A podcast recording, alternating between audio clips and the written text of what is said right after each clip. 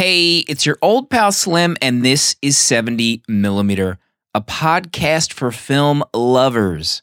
Every Monday, I'm joined by famous artist Danny Haas. What what blew my mind watching all 17 hours of this film was the amount of cultural um, impact that this film had on future sci-fi movies is disgusting. and spiritual advisor Protolexis. But the thing that was most ter- one of the most terrifying things to me was this orange Julius drink that the kid's dad has.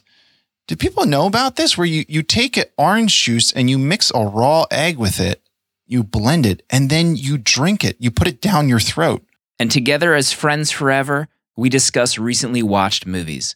Shame Month continues, where the movies we choose to talk about later in each episode are ones you'd be ashamed to admit you haven't seen yet. Proto chose Fritz Lang's silent classic, Metropolis, from 1927. This has been called one of the most influential movies ever made. What will we think? Find out now.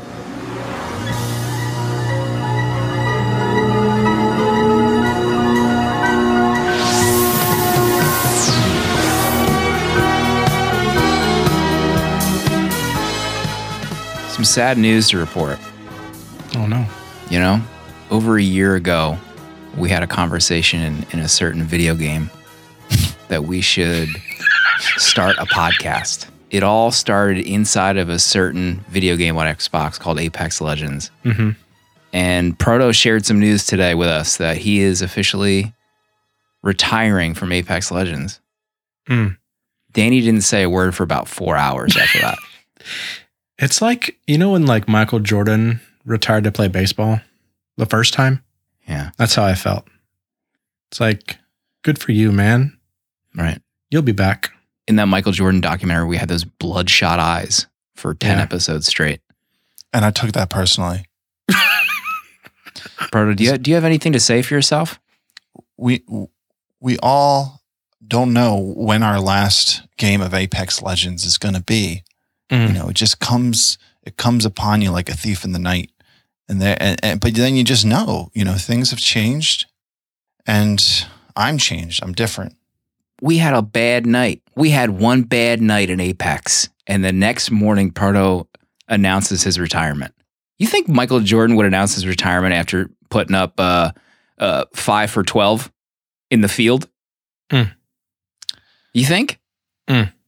I mean i don't know if i would call myself the michael jordan of apex legends That's what we call you. Scottie Pippen. We're talking about Metropolis this episode, 1927. This is Proto's pick for Shame Month. Movies that, if you were to talk to some kind of film nerd, film cinephile, film lover, and they heard you didn't see this movie, they'd say, Oh, you, you didn't see this movie? Mhm. Fritz Lang. And I put up on our IG, I put the poll up. How many of you have not seen Metropolis? You know, put a gauge out there. The previous episodes, about 70% of the people have seen the movie. So it's a good, you know, indicator. Hmm. This week, however, 36% of our IG friends have seen Metropolis. Oh wow. The inverse is true. We flipped it. Mm-hmm. flip the script Flip the script. You, were you expecting that, Proto? Yes. i would have thought yeah well i would have thought it'd been lower than that honestly it's a silent movie from 1927 you know you're watching this on youtube or you're buying a, a blu-ray for 30 40 bucks that's that's a that's a small group of people who are going to be doing those Mm. one of those two things that's what i think Yeah. but you know, we do have a lot of film lovers following us on Mm. IG. So maybe Mm. that's maybe you know, obviously 36% is right. I was wrong. Speaking of being wrong, next week we're going to be talking about Zack Snyder's cut Oh, of God. Justice League hitting HBO Max. Here we go. So next week, there's a few people in the Discord that are not happy with that choice. I'm not going to name names. A lot of anger. Rhymes with Darcy. uh, So it's a four hour movie. We're gonna be getting into it next week, so get ready. Mm. Danny, did you watch any movies this week? I watched Raya, the new Disney John, and it was good. I A lot enjoyed of it. buzz. A lot of a Lot of buzz in. Discord about it. Yeah, I saw a few five bangers. a lot of five bangers. What'd you give it? Three and a half. Oh God. It has its issues, and I don't. And I, I really want music in my Disney movies, so I was a little let down by that. Mm. Uh, that's fine. We don't talk about. That. Can that. you tell What me I do what want this movie is about, though? I have no idea. Raya? Yeah. Um, okay, so geez. This world uh used to have dragons that lived with people, and I don't know, something happened bad, and the dragons all got turned to stone. And this like power that was kept in a crystal uh was kept in one place, and the, like the five armies of civilization fought over it and messed things up and yeah. I'm not selling me on this with your uh, description. Eh, it's okay. I, I do like the story and the the the animation's very good. Um it's just it's just interesting. Who was the lead voice? kelly marie Our queen. our queen Queen. uh she does a great job awkwafina does a great job it's just it's a, it's okay Hmm. you give me one banger of a song with kelly kelly's pipes singing and it's a fi- easy five star hmm But they took that from me. They took it from Kelly. Write the Bobs at You know? Disney. Yeah. Diverse Bobs. Let them know how I'm upset that Disney has once sidelined the abilities of Kelly Marie. She'll get her day in the sun one, One of these day. days. She's to find a new studio. One I day. think. Did you watch anything else? Yes, I watched Minari and uh five stars from me from that movie. It's absolutely incredible. Um cinematography is beautiful. The soundtrack is so good. Um Steven is incredible. hmm I love him. Uh so it's a beautiful film. Mm. Um I hope more people watch it. Um I'm bummed that it's I don't think it's up for best picture, correct? Cuz it was considered foreign. The Golden Globes, at the very least, put it in the foreign bucket. Which Uh, but weird the Oscars they're are in being announced Kansas. soon. I think it was because of the majority of the dialogue was not English. That's my guess. I don't agree with their decision, so Yeah. hopefully the Oscars uh, figure Uh, something it's so out. good. It's just a good movie. I, it's just I, I, a good feel good movie. Part, have you seen this yet? No, I'd love to watch it though. Um, it has what's that guy's name? The lead guy, Steven Yeun. and he's he's the he was in The Walking Dead, right? Yeah, he Mhm. played Glenn. So I've I think he, Walking Dead is the only thing I know him from, and you know I'm not a really I wasn't really a big Walking Dead fan. So when people are talking about this guy and singing his praises, it's kind of confusing for me. Mm. So in- I'd- he was in Burning. I watched that last year, and that was amazing. Oh. He was he he really blew me away in that one. That was the one I think maybe Ian even uh, Ian, former producer of the show, recommended to me, and he like blew me away. And I didn't even know he did spoke another language besides English. That's me, dullard slim. Slim. And now you see him in these movies. And I, my review for Minari was uh, Steven Yeun is my Robert Redford. I Mm. don't even know what that means. You ever seen a movie with Robert Redford? He's an actor. Yes. I'm, I'm tracking with that part so far, but I don't know what is Yes. is Robert, Robert Redford, Redford supposed has a to mean certain- in general. Uh, je ne sais quoi about him. I don't speak Italian. and that's that's all I can say. There's some kind of uh, thing about him that you can't put into words. Oh, an intangible. There's an aura, okay. an an intangibility. And so I recommend to you that you watch Burning, and then you do a Minari double feature Mm. this week. My Got some homework. Burning is on Netflix. Marcy says in chat. Is he in Akja? Okja? Yeah, he is. Oh, Okay, so I have seen him. okay. Thank you, Ian. Ian giving me some positive feedback that I just wanted to notate on the show. Any other movies, Danny? Uh, Rise of Skywalker, but you know, Come on. we don't have to go there. Why even bring it up? You asked. You could have said some other movie, but we don't have to talk about that. One movie we do have to talk about that you logged that we didn't talk about last week. Oh. Big one. Get him. I, I see you is it? pulling it up. I'm mousing over right now. Princess Mononoke. Oh, God, that was like two weeks ago. It feels like an eternity ago. It was. We didn't talk about it last week. No, we didn't. Big log. I dropped a big log Yes, you did. Matt. on Letterboxd for Princess Mononoke. Mm. Yeah, you uh, you posted that you bought some Blu-rays. I Uh-huh. don't know, it was a weekend or something. Scoop those steel books up. And I don't know what Amanda was doing. I think she, maybe she went to bed at one at one p.m. Took a little midday nap, and I was like, you know what? Maybe it's time. Little impromptu big log drop, and I Mhm. fired up Mononoke on HBO Max. I did. Yes. I gave it four stars. Mm. This is the one that everyone talks about. Danny's got the mask on his wall. Mhm. Um, I am just continually blown away by the animation in these Ghibli movies. Yes.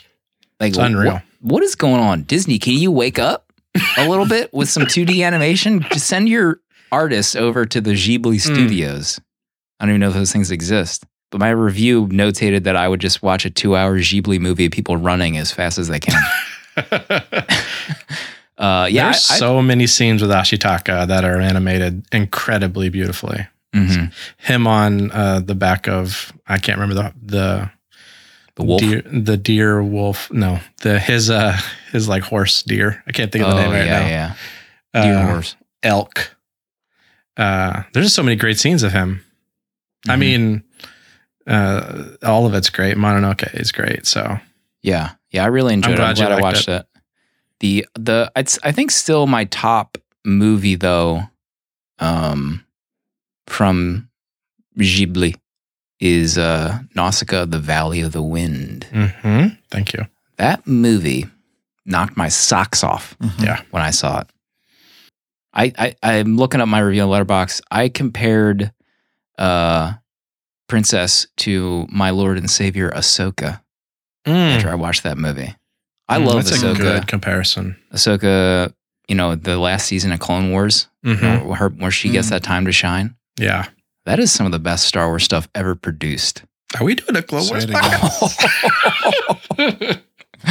so I yeah, I loved I loved Princess uh, Nausicaa. I was wondering what you were scamming on Letterboxd to see what my review was. well, last something. after we recorded, I was like, man, I forgot to bring up that he watched Mononoke. Mhm. Proto, did you watch anything this week? I did watch uh, a couple things. I um, I watched a movie with my kids. We watched The Never Ending Story a few days ago. I think I watched this maybe even like last year. Um, but I was curious just to see what my kids would think. Uh, my daughter didn't really want to watch it, but as it was playing, she kept poking her head around the corner to see just what was going on on the screen. Um, I gave it three stars. It's I, I love this period of these movies. Um, you know, just the the '80s with the puppets. Um, Mm-hmm. and the, the dark storytelling for what should be a, a children's movie. I think, you know, um, I was also, It's like an R-rated kids movie. yeah, it really is like the, the death, uh, the death of the horse. Uh, someone just posted, uh, Dave in, in discord, he posted the, the, uh, I think it's called the Gmork. The wolf in that is Mm. terrifying.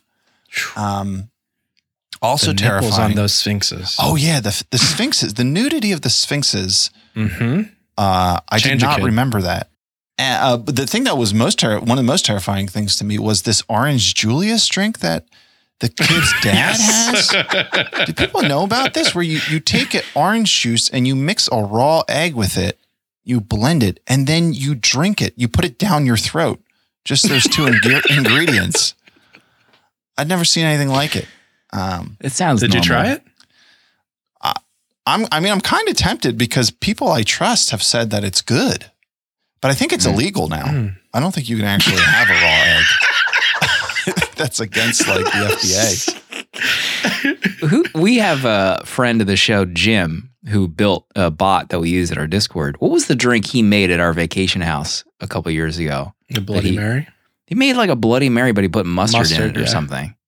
It was the most disgusting and vile thing I've ever seen. The things people will do. Tim says mustard Mary. I can't.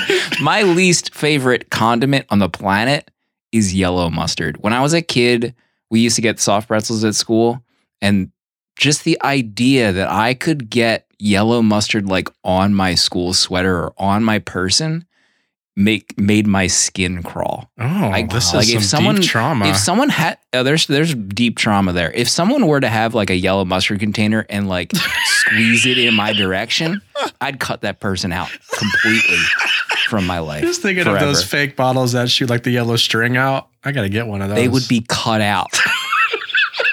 I would put the foot down. Uh, Gabe says the naked slim dog origin story. That could be true. Yes. There could be some kind of mustard related incident that I put into the depths of my memory. Oh no. Totally. What else, Proto? Um, well, so I, the other thing that I watched, I finished Neon Genesis Evangelion. He did it. I told I told everyone that I would finish it. It's just proud of you. been three or four years in the making. Um, so this is a, it's 26 episodes. The the Mm-hmm. 23rd and 24th episodes were fantastic.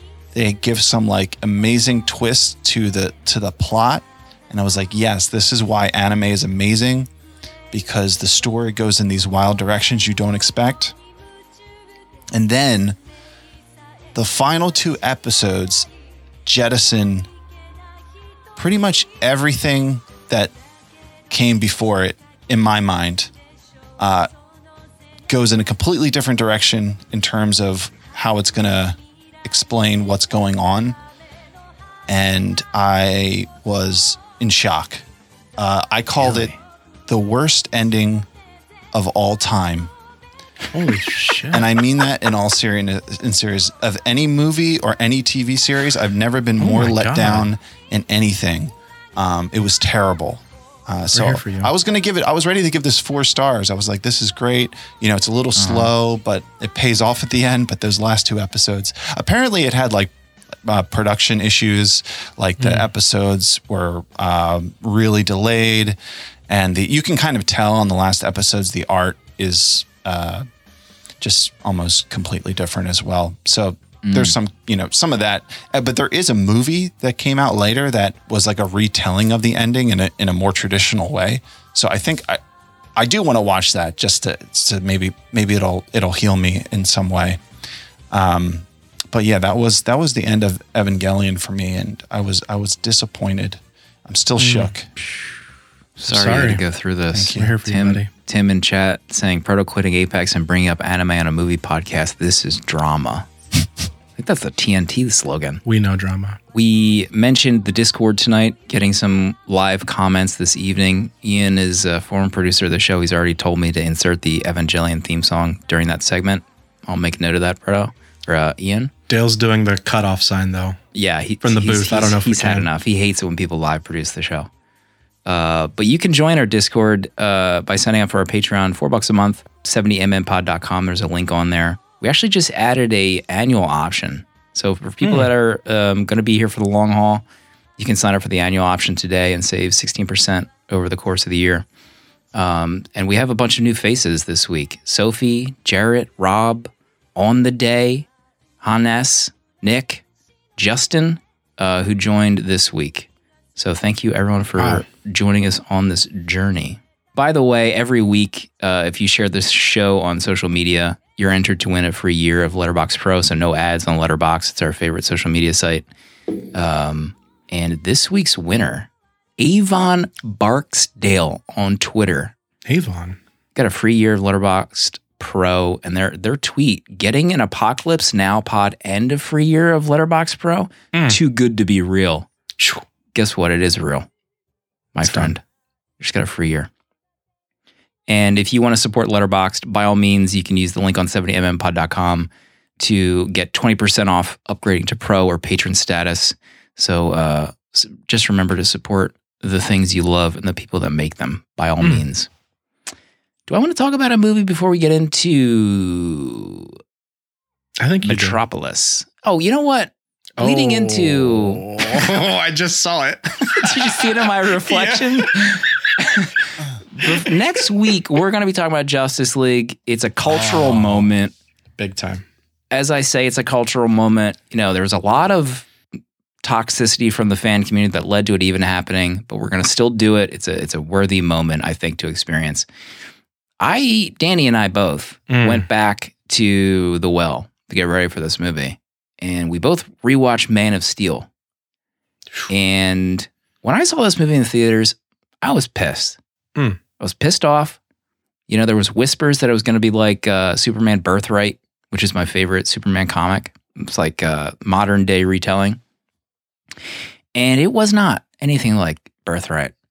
But then I watched it again maybe two years ago. I'm like, "Mm, you know what? I'm, I'm okay with this. From a from the lens, quote, Mm. A different lens. Treat it like an Elseworlds Superman movie. You know, not my Superman movie. Mhm. Elseworld comics are just like alternate universe takes. So I watched it again this week in 4K. Mm. Let's. Dolby Mm. Vision. And let me tell you something. Four stars. Yes. I mean, I loved this when it came out, but I think my BLB day one ratings, I gave it three stars. So I hadn't watched it in a minute. So watching it again, gosh, it's just there's something about it that I really connect with. I love Henry as as Clark. I think Mhm. he's amazing. He's amazing Superman. I mean, I think we've always kind of had. Well, I don't talk about Dean Cain, but m- like my growing up, Superman was Tom Welling. I watched I watched Smallville. I felt like every Mhm. day of my life. I loved Smallville. Somebody say. Yes. Oh, oh yes. Um, so having Brandon Routh in returns was great, but there's something about Henry that I don't I don't know. I really connect with him as a character. He's really good. The soundtrack in this is amazing. Kevin Costner as as Jonathan. I mean, Diane Next Lane. I, I mean, it's just there's something about it I love. I love the action in it. I love the story in it. I mean, it's not a five banger for me because there there's just Right. some issues with it, but um, I really love this movie. I, People I really- still it's it's funny because it's it's probably my favorite out of all the DCU, and it it's at the beginning, and it's kind of like what it is for Captain America for me. I don't really care much about Hmm. too much that came out after, but there's Mhm. something about that first boy wonder. Can we talk about that score? The Oh Hans my Zimmer God. Superman score. It's disgusting. the trailer how for this movie was off the charts. Yeah, the trailer was when no it joke. came out.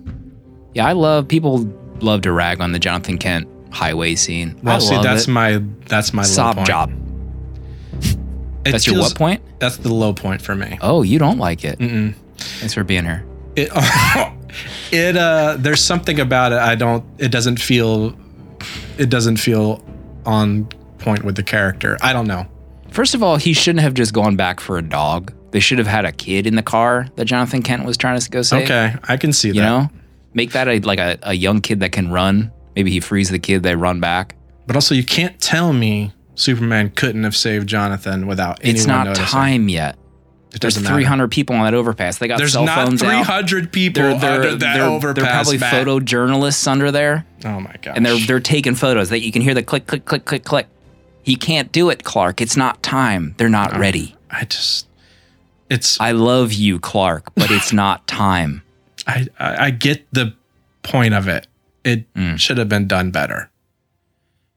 Let's leave it at that. Okay, Let's leave it at that. that's fine. Metropolis, Speaking of, 1920. what a segue. 1927, Fritz Lang. This is Proto's pick for Shame Month.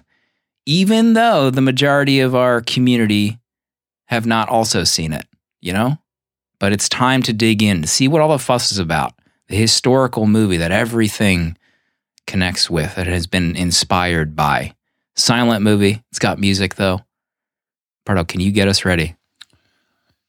In a world where men have become gods by enslaving their own to the endless task of keeping a great city alive, a young man of the ruling class seeks to mediate between the gods and those that serve them. A mile in the sky and deep into the darkness beneath the surface of the planet, Gears turn, hydraulics pump, steam pours, lights flash, sweat drips, and men and women break their backs to keep the great city of Metropolis alive.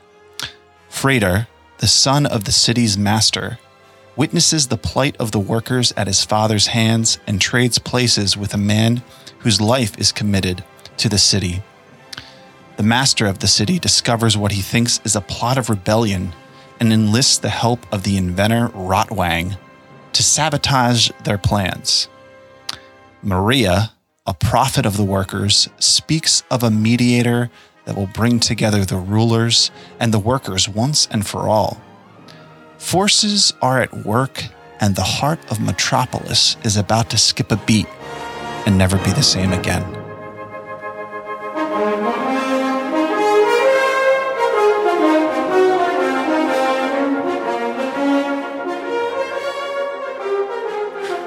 How about the box sets that are available for this movie? We were the three of us Yeah. eyeing them up. Horde. Hmm. The design of those box sets. Danny, can you design us a 70 millimeter version of a box set for Metropolis? I think we need to. because the other one costs 130 the UK edition. Let's make our own. Yeah, if you if you like tab through on Amazon the different versions, It's the sick. price just like grows exponentially the further you get down. Yeah. Yeah, I think I saw that like the copyright for the movie had you know lapsed over time. So Oh. you, you could have just been like any other any any distribution company, you could just produce your own DVD or Blu-ray of this we? movie, I think. I'm not sure if it's still lapsed. Who knows? Now none of us had seen this previously. Right, Danny? You hadn't seen this. No, no, no, no. My only familiarity is that amazing poster that it has of the machine man and the metropolis behind her. Mm. Him. It. Tim Tim in chat says it returns to public domain next year. Oh, I think I think we're doing something. Are does anyone have a 4K. Blu-ray printing machine? Where's my CDRs? Tim in chat, I believe, is a huge Fritz Lang Mm. uh, fan, and Tim is in the biz, as we say. But this movie, we were talking in our DMs this week about how there's some kind of, you know, connection happening on this show. Not everything seems to fall into place. This movie was released on March 13th, 1927. Two days from Look at now. look at the calendar when you're listening to this. You this. kidding me right now? Look at it. Doesn't just What are your happen. thoughts? These kind of things just don't happen. Okay? I just saw an orb. This is a hundred years in the making. I'm all chilled up right now just Mhm. talking about it. I'm all chilled up. I've knew I've known about this movie. I think I get this confused with Brazil Mhm. as like a weird, you know, older movie that you should have seen. Um, I've seen the the man machine, the machine man, the mensch machine design before, but that's all I know. Mm-hmm. This is this is my first deep dive. Uh, it's readily available in several places. If you're listening to this and want to give it a shot, my first note. I'm just going to jump right in. Do it. Just jump right in. I love these old school elevators in these buildings. the ones where they're just like continually running and you Mm. just kind of like hop in and just pray you don't get killed by the Cut in half. open area. Like, is that why they don't use these anymore? Wait, that, Too many is that deaths? a real thing? I thought that was just like a set for this movie. No, that was a legit. I saw it in a few French movies I Oh, watched this year too. Uh, the Gallows movie I watched. Oh wow. Can you imagine? Worst I case scenario, Couldn't do it. you lose your legs if you screw up getting into an elevator. I mean, you're just expecting a puddle of blood probably every time you go up to one of these elevators, right? Just common occurrence. uh, I wish we could return to those.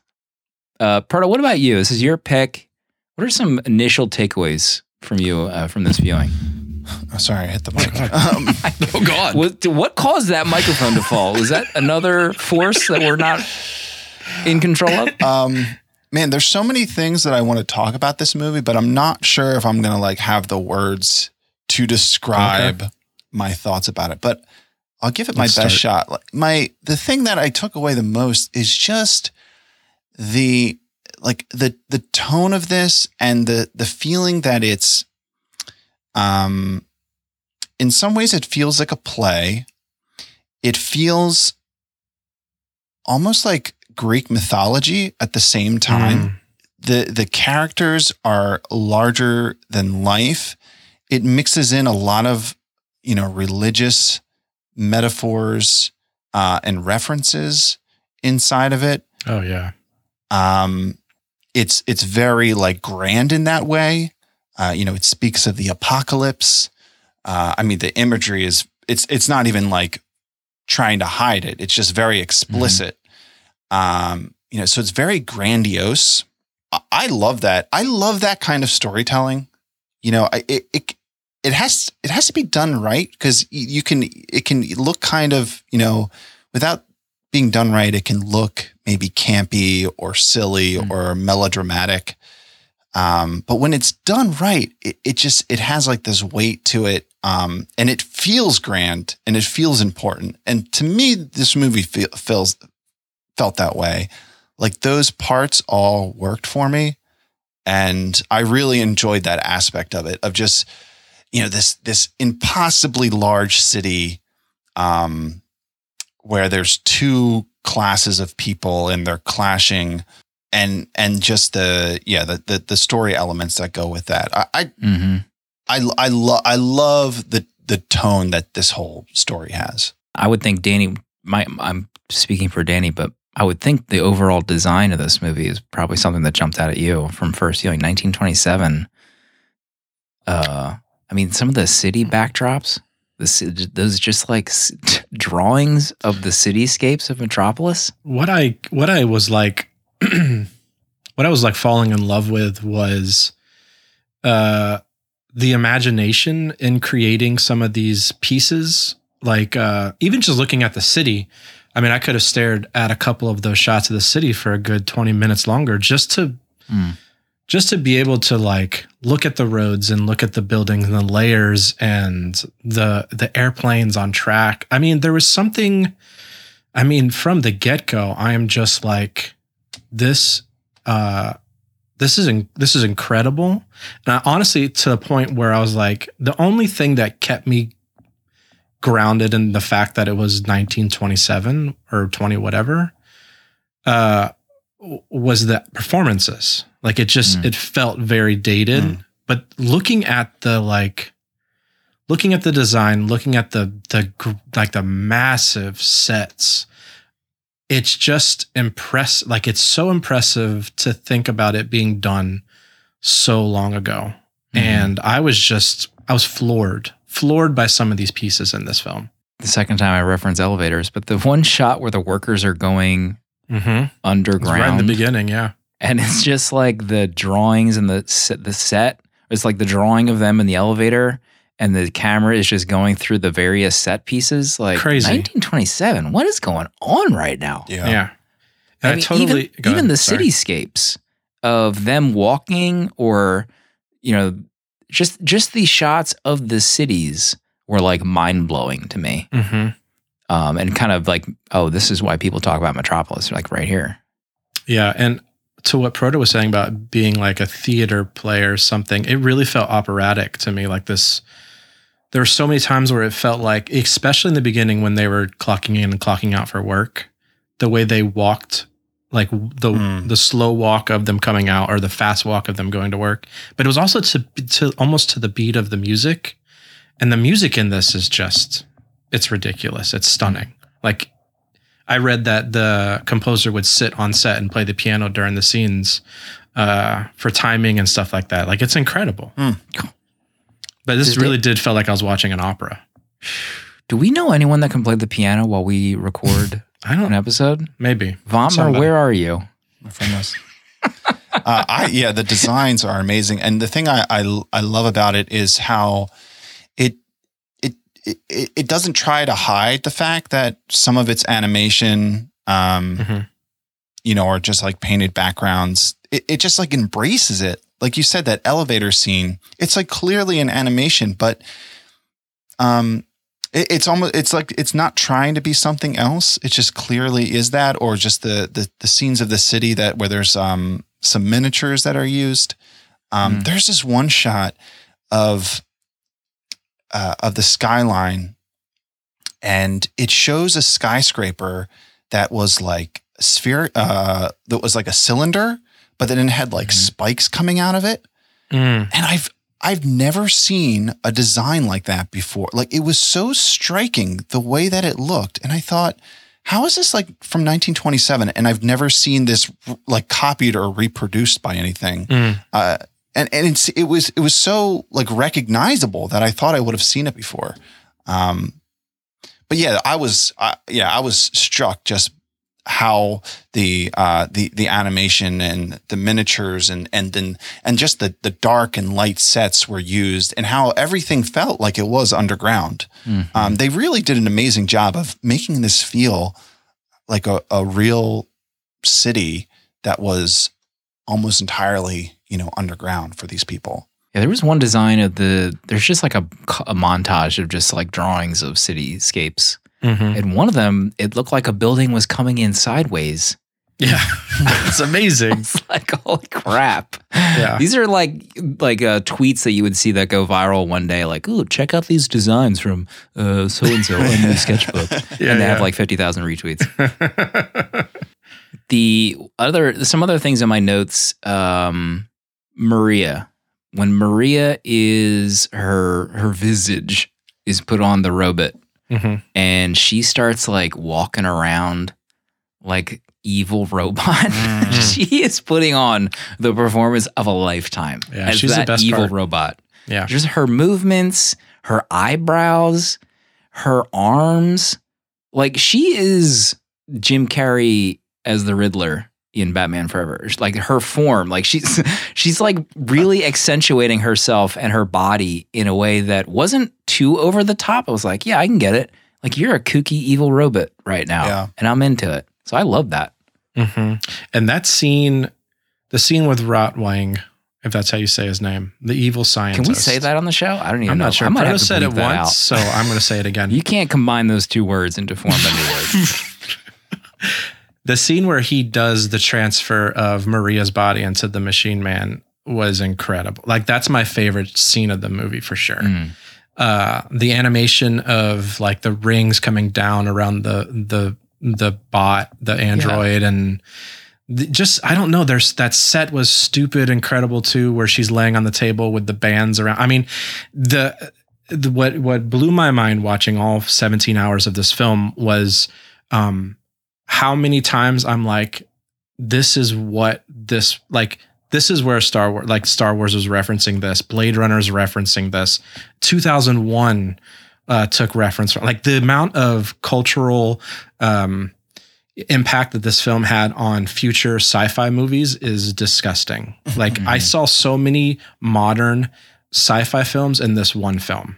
I mean, even like like shots of the cities from like Hunger Games or uh, Doctor Strangelove. I mean, there's just so much that you could pull from this film. It's disgusting.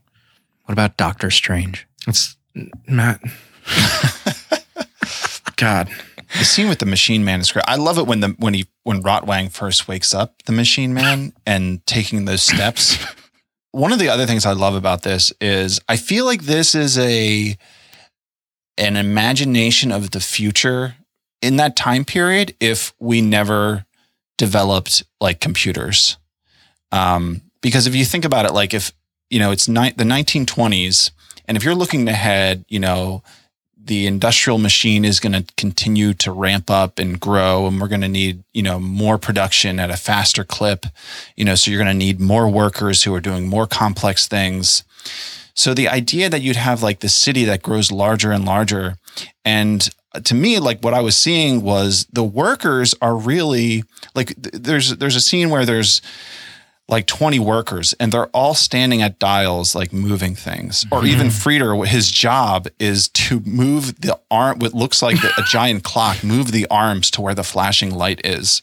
And, and that is those jobs that's what a computer is doing. You know it's just like flipping switches here and there uh, in different places so if we if, if you imagined a world where things got so complex but people were the only way to, to care for these things this kind of makes sense in in that world in the way that like our production like i feel like we can kind of see a little glimpse of this where like our our our needs and our production is outgrowing our technology when i think of like an amazon warehouse you know, Mm. where we have people who are doing like insane jobs, 12 hours, you know, 12 hours a day, you know, people are lying dead in an Amazon factory and people are walking over them. Allegedly that's happening.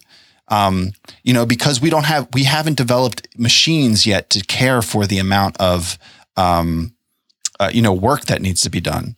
Um, so I feel like that, like that, that's what's being, uh, you know, expressed here, like this fear that we're going to grow so rapidly that men are going to have to do the, these insane jobs just to keep this machine running. Yeah, you're right. I, I was thinking the same thing during him, every shot of him doing the stupid clock job. I was like, man, that job was so stupid. They can't figure that out. and but then I was like, well, there are some some parallel jobs that go on today that you could consider are the same thing. Uh, we saw the gifts this week in Discord. How about the scene where robot Maria is dancing in front of the t- tuxedoed men? Mm. and they cannot contain their libidos a second more seeing her do those those dances while she is like you know essentially topless also the fact that there's like more scantily clad women in this movie and wings than like any other movie that I could recall seeing from like 50 years later Yeah. Mm, in yeah. like a general audience movie. Like the there's one scene I think in the Eternal Gardens where a woman is wearing like a really thin, short black dress. And that was like my first note. I was like, oh my God, this is a different like we it's a different time. Like 1927, it was like, you know, everything's out there, who cares? And then it went back. And then now it's like sort of back again. I don't know. Did you guys get that vibe when you were watching it at all, Proto? Oh, totally. Yeah. I would have thought like this would have been, uh, I don't know, like scandalous to have at, at this time. At the, at the beginning, I guess like the Eternal Gardens, they had like some, the women had like someone like veiled, uh, like it looked like a, like, yeah, like a very thin see through like veil top with like Mhm. nothing on underneath of it. And I was like, dang, this is, yeah, I was not expecting that for this this movie. yeah, those guys in the tuxedo. That scene was was crazy. Uh, you know, it really paralleled well the um there you know there was the the reference of the the the uh, from the Bible like the, the I think it's like the, the the woman coming out of the sea with the seven headed Apple. you know Oh. whatever uh, and and the the machine man who looks like Maria now is supposed to represent that as she literally comes up looking like the painting of of the woman coming out of the Mhm. sea. Uh, so this is, I guess, like the the seven deadly sins. You know, she's invoking those from this crowd of people, and just like that very explicit imagery, I, I just I just love that. Yeah, back to the technology. Uh, Dave pointed out, and this is in my notes, to the video call that Oh, they had in yeah. the movie. Like, what? Mhm. One of the th- Crazy. I love the um the uh there there was like a ticker tape machine where it was just uh th- there was a I think it was in the the the um Freder's uh, father's office where there was this machine that had a panel in front of it and then it just looked like paper that was scrolling up and there'd be like no, like symbols on it and the guy was just like taking notes as if like the messages were coming through I, I love that idea like if this is their their uh, representation of future technology Danny, what else is on your list? Um, well, I'll just get to the brass tacks. Brass tacks. Cut it down to brass tacks right now for us. I was so bored watching this movie. Danny's truth right now coming out. I- Listen, can I let me just pile on real quick? One of my notes in the middle of my page here, Mhm. getting kind of bored. Yeah. Let it It's- out, Danny. I don't even know how to explain my boredom. It wasn't like uh like this is the worst thing I've ever watched. It was just there the I just there's a lot about the performances that I was just kind of like, eh, this is okay. Can we go back to looking at the cityscapes? I mean, I I the story's fine. Like it's a good story. Uh I just found myself like very bored. And then I got to like the end of the prelude and I'm like, oh no. well, what's next? And then it was like, and then it had like another break. And I mean, I honestly took three days to watch this film. One, I, I restarted it twice because I couldn't remember what the hell was going on in this movie. OMG. So I, it was it was quite boring for me. Um, and I it was like a slog to get through. Uh, it's two hours, 30 minutes ish. Uh, Wes in chat, Wes gave this five stars. Wes, quote, OMG at Danny's comments right there. Mhm. This this is a silent movie. It's got great Mhm. music, great Mhm. cityscapes, great design. There's a lot of stuff that you could probably just cut out. a like, lot. There's a there's a the version that's of like readily available includes some of the footage that had been lost for decades. So it has, you know, I think maybe 20 or 30 minutes more that was previously thought lost and it's not the best quality but it's in there. Um you could you, a 90 minute version of this could slap, Mhm. you know? Like there's a lot of scenes that just kind of go on like with with some Queen music. I did, yeah. Speaking of which, I did read that there's a version that had, you know, 80s Yeah, I didn't rock get around to music finding in it, or something. I was pretty intrigued by that. Yeah, I'm sure it's better. Um, but we didn't hear from Proto yet. Proto gave some, you know, glowing comments on the combination of several factors of this movie. What do you think about the the length? Were you bored at all? Um, I, I don't. I want to say I was bored. I think I felt it getting like it was. It felt long by the end. That there was kind of more and more going into it. I liked early on the uh, the fact that it was the story was pretty layered with these characters who thought they were working together, but then they all had their own motives. Like the whole Rotwang thing, like where he's working with Fredersen, um, but then he's actually going to double. He's planning to double cross him Mhm. and use the Machine Man for his own purposes. Yeah. Uh, like I love that. Uh, but and uh, Danny's saying he doesn't like the acting, but I love the acting in this. I love You know, the way it's so they have to be so expressive and there's so many Right. scenes where there isn't any dialogue there might be like one t- you know card where they they give some text or you know dialogue of what's going on but everything else you're just reading their emotions and and their way they're acting i, I mean the the uh, Brigitte Helm who plays maria just the way she moves her body there, there's a scene where um I mean, I have to say it again. Rotwang is trying to capture her, and they're they're like across each other at this table, and just the way they move and chase each other and and and grab one another and try to get away. Uh, I loved, and then I also the, the way they're they're they're um, they're presented in this.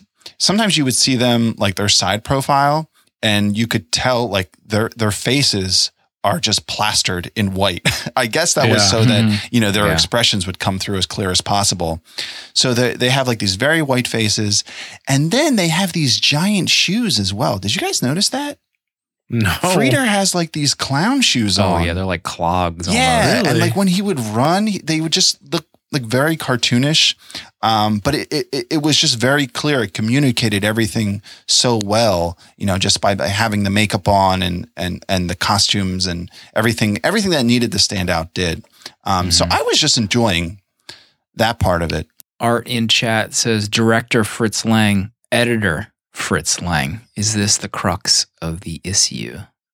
Who can say? hey, maybe. The other shot that I loved was the Seven Deadly Sins, like Mm. a collage where you see like the the stat quote statues Mhm. of them and death is in there. And I was like, man, they all look so weird. Like, who Mhm. designed these statues? And then later, death starts moving. I was like, oh Mhm. shit, okay. That's why they all look weird. And De- I love Death's look. Death Yeah, looked pretty was mean. frightening Oh, to that me. costume was incredible. It was mean. yeah, I don't know what kind of skinny freak they put into that suit, but the sizing just worked out so well. Freaked me out. Those are the majority of my notes. Uh, I mean, the, the overall drawings and paintings, whatever they did in this movie, you know, this is like book material, like Mhm. coffee table book. Get get the Oh, Metropolis baby, yeah. coffee table Art book out here. What's that company that does the Star Wars books? And they're like six hundred dollars. Taschen, call me. hmm We'll figure this out. Call me. I have a movie for you guys. You know what also blew my mind was the amount of extras in this film. Oh yeah. I read like two different things. One said that in the scope of the 310 days of filming, there was 37,000 extras. Cripes. And I just was like, what? I couldn't believe it. Like the scenes where they're the the people um, from the underground were trying to escape, and the kids trying to escape, the water coming up. Mhm. Just the amount of people in this film just blew my mind. Yeah, I was getting serious anxiety Yeah, with the, the crowd of children. The, what an amazing shot of all of them reaching their hands upwards with Mhm. Maria in the midst of them, and she's like screaming, you know, for them to get out. And then our man Freder, he's gonna rip those iron bars off the wall with his bare hands. Unreal. What am I like? He What are you gonna do death. in that moment, right? You've got a He's done. thousand kids who are about to drown, and you got to rip this these bars off the wall. That was amazing. the original Superman of Metropolis. Did it come from this movie? We, Freder? you heard it here first. Is this German blonde the original Superman? Clark Man of Steel. Kent? uh, Pardo, what else is on your notes for Metropolis that we haven't covered yet? There were some great lines in this. You know, of the few, di- you know, dialogue that you see. One of them was I can't remember what the context of it was, but they said it was they traded wages for hands. Uh, Hmm. I can't remember what that was referencing, but I liked it. Oh, and the, and the, my favorite line was at the end where uh, uh, Freder's father discovers that he was with the workers when the when the flooding starts, and he runs out and uh, he says to I think the foreman he says, "Where's my son?" And the foreman says, "Tomorrow a thousand will ask you, Fredersen, where is my son?" Uh, because he's the Oh. one that caused all of this. And I thought, dang, what a line. Um, but there were yeah, there was a bunch of like great lines in this. And I guess when you have such little dialogue, you really got to make them pop.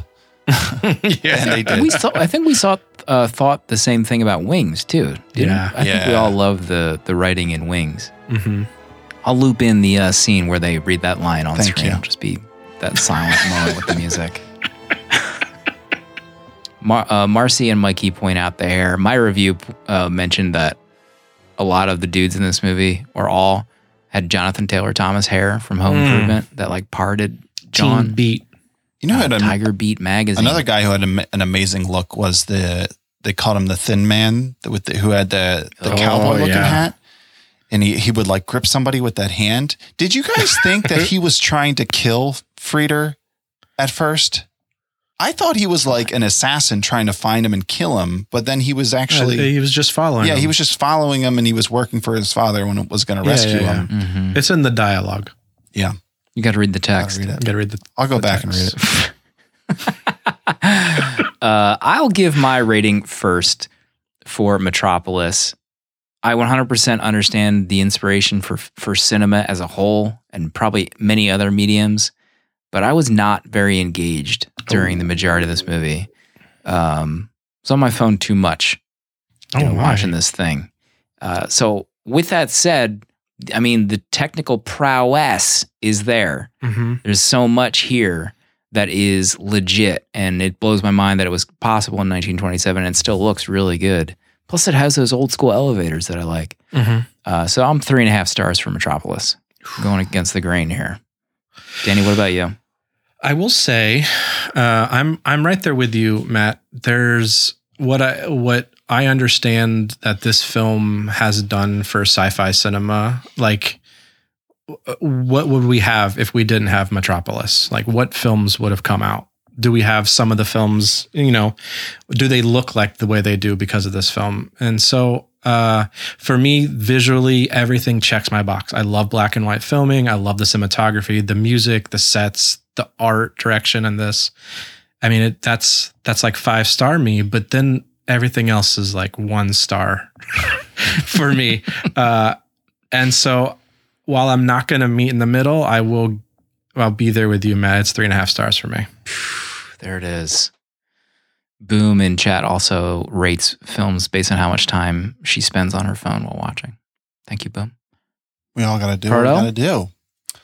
Um, I I really enjoyed this. I wasn't bored much uh, while watching it. I had a great time. Like I said earlier, the the tone. Danny was saying the operatic uh, Mhm. sensibilities of this are my wheelhouse. The uh, the layered storytelling, the metaphors. You know, I, I, I love the the religious bits in this. I there's like a lot of parallels to you know Christ in this. I could even see this as like actually a Moses story where uh, where Freder is Moses, and then the guy I thought Jehos uh, what was his name Josaphat Jo- was kind of like the Ramses character at first. I thought, oh, is this like a Moses story here? So I think you could totally pull that out of it. So there there was just so many tidbits that you could pull, and, and like we said, the design of it it's amazing. Um, there's w- one of my general rules is if I can't, if I have to question if a movie is a five star movie, then it's not. So for me, this is a this is I'm giving this four stars, Ooh, but also man. I'm I'm doing something that's never been Wait done before on this show. Wait a Asterisks. Doing something that's never been done before in the show. you- I'm changing. I'm going to change the game, flipping the script here for a minute. Um, so on everyone's Letterboxd profile, you can pick Hmm. your four favorite movies.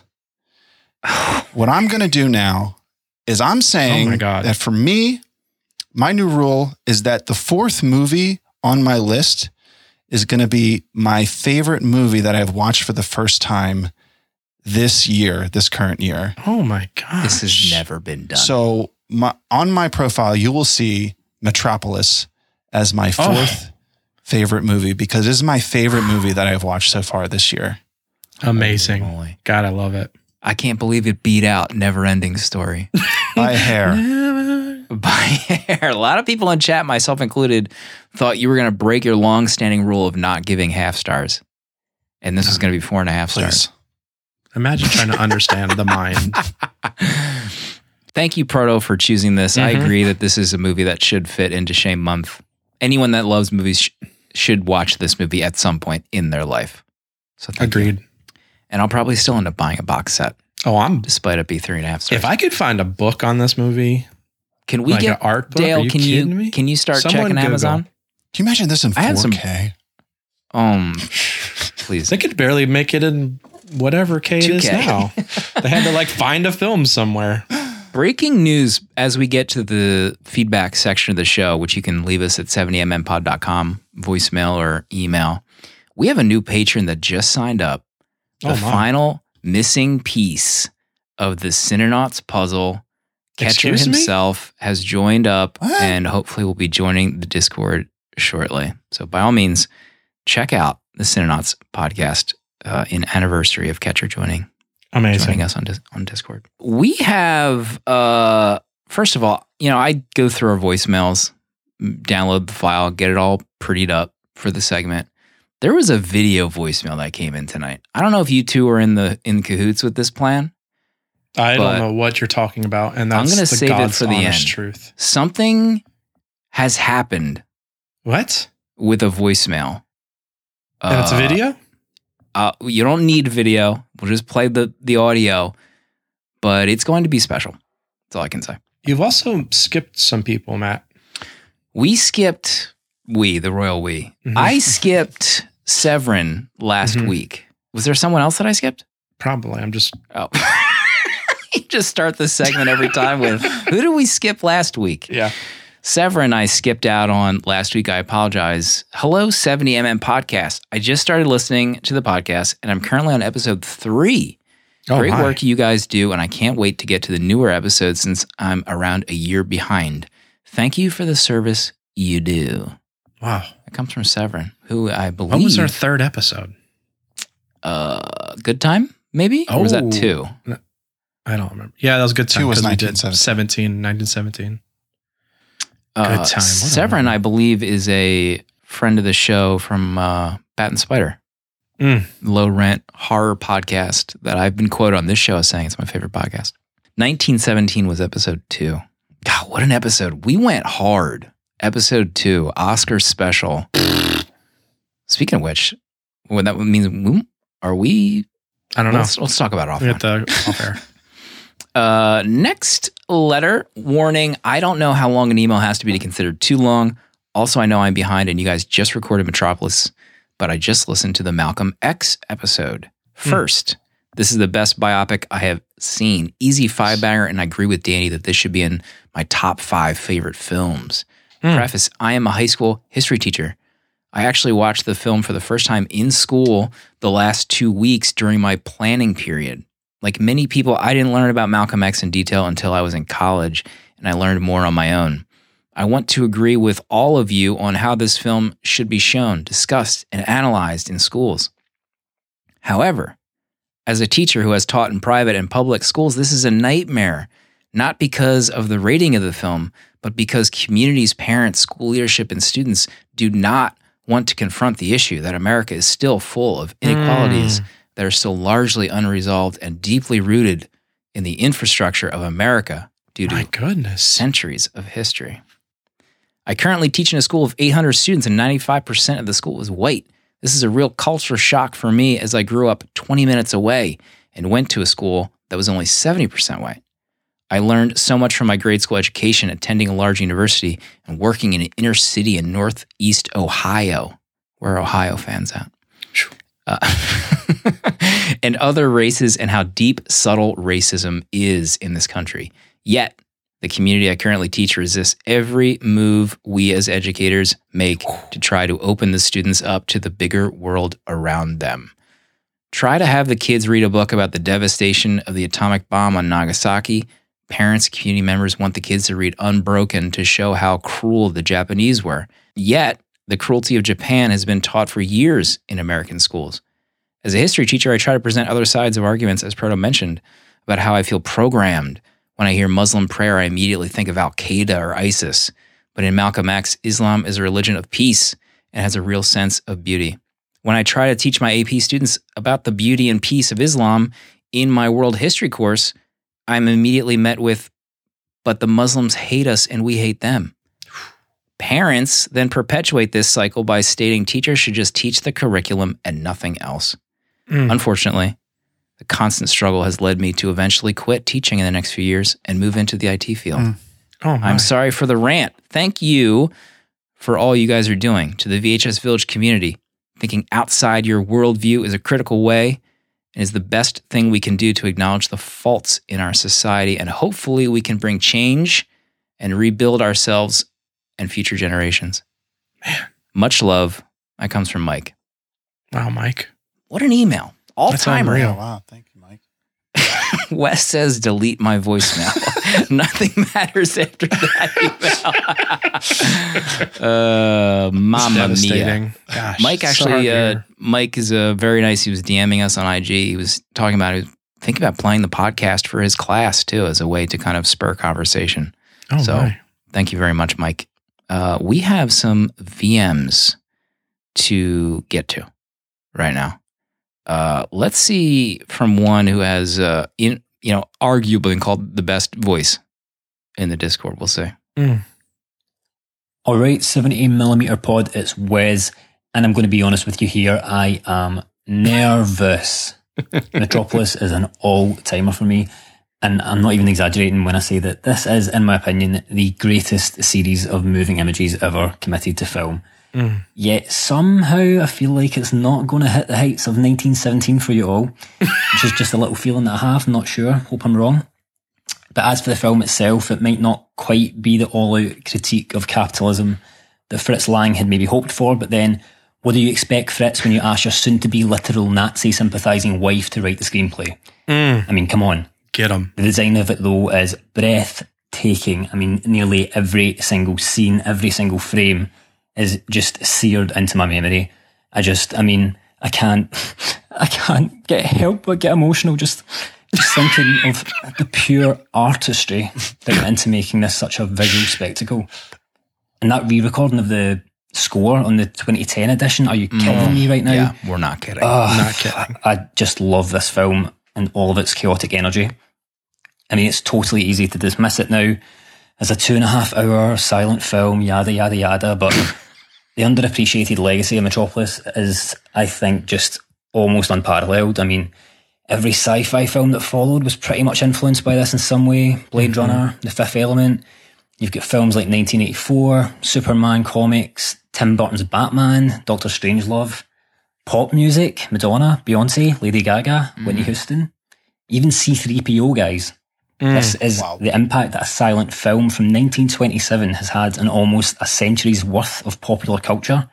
I mean, what more is there to say? Mm. Anyway, thank you, Proto, for making this your choice, even if I end up in the minority when it comes to my absolute undying love for it. each other. I appreciate you just as much for making this episode happen. And honestly, Danny, I think I might need to fly out to America when this art drops because I need that in my life. Hopefully, now that this one is out of the way, we can have a Fritz Lang villager journey in the future. No? Just me? Okay, cool. Solo journey it is then. Much love and possums to you all. Wes out. Listen to that voice. That was Or how do you feel after that? yeah, he mentioned um uh Lang's I, I, I didn't know this, but he said like his Nazi sympathizing wife ri- writing this. Mhm. But I, I was as I was watching this, I was I couldn't help but think that like a socialist or a capitalist could both take this movie and and say this you know this is my movie this this supports you know my point of view because you can like kind of twist it both ways. I thought that was really fascinating. Um, you know how it could be interpreted in, in multiple ways. Um, Yeah. This is a movie I would love to like watch a commentary or a documentary just about that. I was shocked to see. I mean, I guess because of how hard it was to even find this film and remake it for 2010, but the amount of Fritz uh, movies in the Criterion, and this one isn't one of them. Like it's Yeah, it's crazy. I think there's like four four Fritz movies in the Criterion, and Metropolis isn't one of them. There's, What's going on? I mean, maybe there's just not enough for them to do the release of Metropolis, like Oh, back matter and all that kind of stuff to do the like their big release for it. But I was actually surprised. Mikey P in chat says, "Say yes to Wes."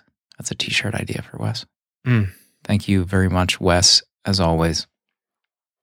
Next, we have a VM from the uh, essayist himself on Proto's Letterboxd for Evangelion. I don't know if it has to do with Evangelion, but let's find out. Hey guys, Tony here. This is my second VM, but uh, I'm actually kind of kicking myself because today's Friday, March 5th, which means this is going to be in the episode after Apocalypse Now. I don't have the Patreon though, so I don't actually know what movie that is. I hope Tony, it's a please. good one. I just wanted to say I really loved the Malcolm X episode. I'm a big Spike Lee fan. Mm. I have the criterions. Maybe that's uh, criteria. I don't know. Of Do the Right Thing and Bamboozled.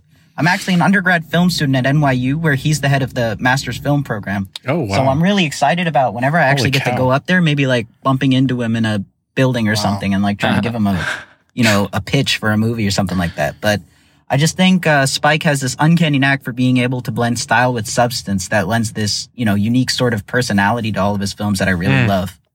I also wanted to say that uh, out of the three of you guys, I'm surprised that Proto is the one watching Neon Genesis Evangelion, given some of his movie picks. But um, the end of Evangelion, which is kind of like an alternate ending to the TV show, it's one of my top four on Letterboxd, and I think the show Oh. as well as that movie have had, just had this massive, undeniable impact on the past 25 years of cinema. Um, Danny, you know, I think you might me? appreciate the animation in End of Evangelion the guy who created the franchise, Hideaki Anno, he's the person who animated that giant creature that appears at the end of Ghibli's Nausicaa in the Valley of the Wind. Oh my! He also actually voiced the main character in The Wind Rises, which I know all three of you love. oh but, um, baby. You know, Proto, if the boys are giving you a hard time about your Evangelion watch through, I'm always free to talk. Anyways, hope you guys are having Thank a you. great day. Um, I'm definitely going to watch this episode when it comes out, and I'll watch the Apocalypse Now one on Monday. Peace. was this pre-Evangelion review, Proto? This had to have been Tony's. I Yeah. think Tony's mood would have been uh, different. He's he I'm have been thinking we're going to get another VM next week. he hit that unsub button probably after that review dropped. he, he just stewed on it after that. Top Oh, man. four. I'm I'm going to watch it. You know, I'm going to watch it, Tony. and I, you shouldn't be surprised. I have a very open mind to film, to anime, animation. I love all things, all forms of st- storytelling. hmm That's a fact. I can back that up. You know, Mhm. I'll back it up any day of the week. Uh, let's see. Just around the corner. well, Actually, no, we don't even have anything new to announce this week. We already know what the episode is next week's Justice League. Snyder. Let's get into this uh, video voicemail that came in. This someone is up to something. I'm just going to say it out loud. It's something. Someone is up to something with this person that has left us a voicemail. Uh, could be some inside baseball. We'll see. Hey guys, welcome to another edition of Our Cinema, formerly known as On Cinema. It's the same show. We still have the same movie expertise and expert What? opinion, but we've had to change the name due to a copyright claim from a disgruntled uh, previous. Ex- is this co- Gregg? This is Gregg. This episode is a very What? special birthday edition of Our Cinema, and it goes out to Slim from Michael. No relation to Michael Keaton or Michael Douglas, I presume. Happy birthday, Slim. Uh, the popcorn classic we're recommending for you is Ironclad from 2011. this is a oh good one. It's my god! minutes. And it stars Paul Giamatti and Kate Mara. So you know it's going to be good. It's a 13th century version of sort of the old Knights of the Old Round Table, uh, if you remember that story. And uh, they've done it in many movies over the years, but never as well as in Ironclad. Of course, 121 minutes is the exact same length as another great movie, The Red Tent, starring Sean Connery, the original James Bond. And of course, he starred in seven Bond classics. Uh, Connery is no stranger to the 121 minute length. In fact, he starred in another 121 minute movie, which was, uh, of course, one of the all time Bond classics, Live and Let Die. So watch The Red Tent, watch Live and Let Die, watch, of course, The Knights of the Round Table, and have a great birthday, Slim. Gregg Turkington, Himself. unreal. Mikey P, you son of a gun. Mm. Gregg Turkington from On Cinema. Danny and I both discovered On Cinema this past year Mm. uh, with Tim Heidecker, and it has been one of the biggest bright spots of my entire life, discovering all 10 seasons of On Cinema. And I saw that thumbnail in my email. I almost plotzed Mikey.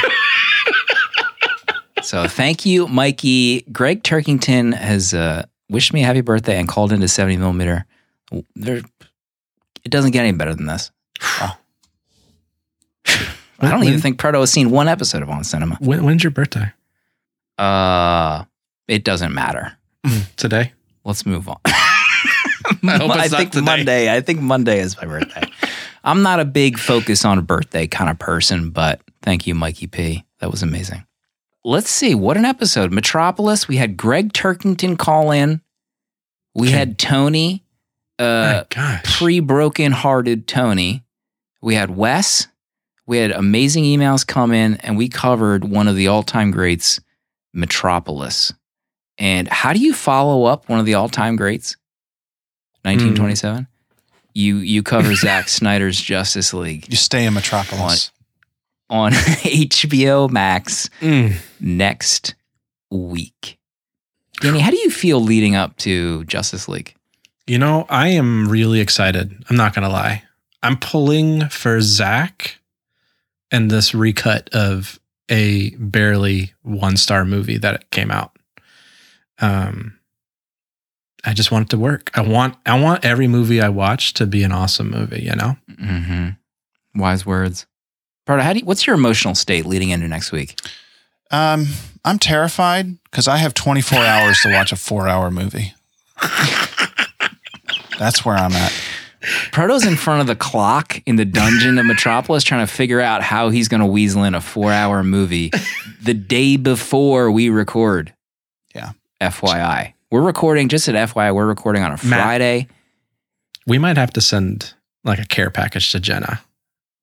Jenna, you ever heard of On Cinema? and Gregg Turkington? I might be able to get Gregg to leave you a voicemail next week. Send Jenna an apology. Uh, Proto, any closing thoughts as we exit the studio this week? What a movie. And from 1927. Is do you need any more proof that cinema is ageless, Mm. timeless, and the stories that we that we watch and take in together will be with us forever? I mean, that's why we're doing this right now, right? We're watching these these movies together that will never leave us. The people there are going to be people who are going to watch this movie long after we're dead. And they're going to they're going to be talking about it and giving it three and a half stars as well.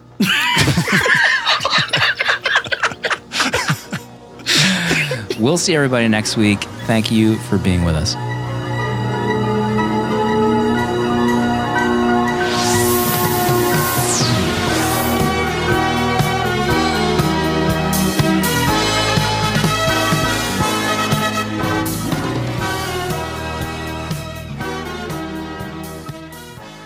Seventy millimeter is a VHS Village production featuring original artwork provided by Danny Haas. Spiritual guidance and V'ger, the robot who loves movies, provided by Protolexis. Producer Emeritus, Dale underscore A. Prints and other merch are available on 70mmpod.com. This episode was mixed, edited, and produced by me, Slim. And you can support our Patreon for access to our Discord to talk movies with other villagers, get early access to episodes, discounts on merch, and a physical membership card mailed to you. If you would like to support our friends at Letterboxd and upgrade to pro or patron status, you can do so with a 20% off discount using the links on 70mmpod.com. Goodbye.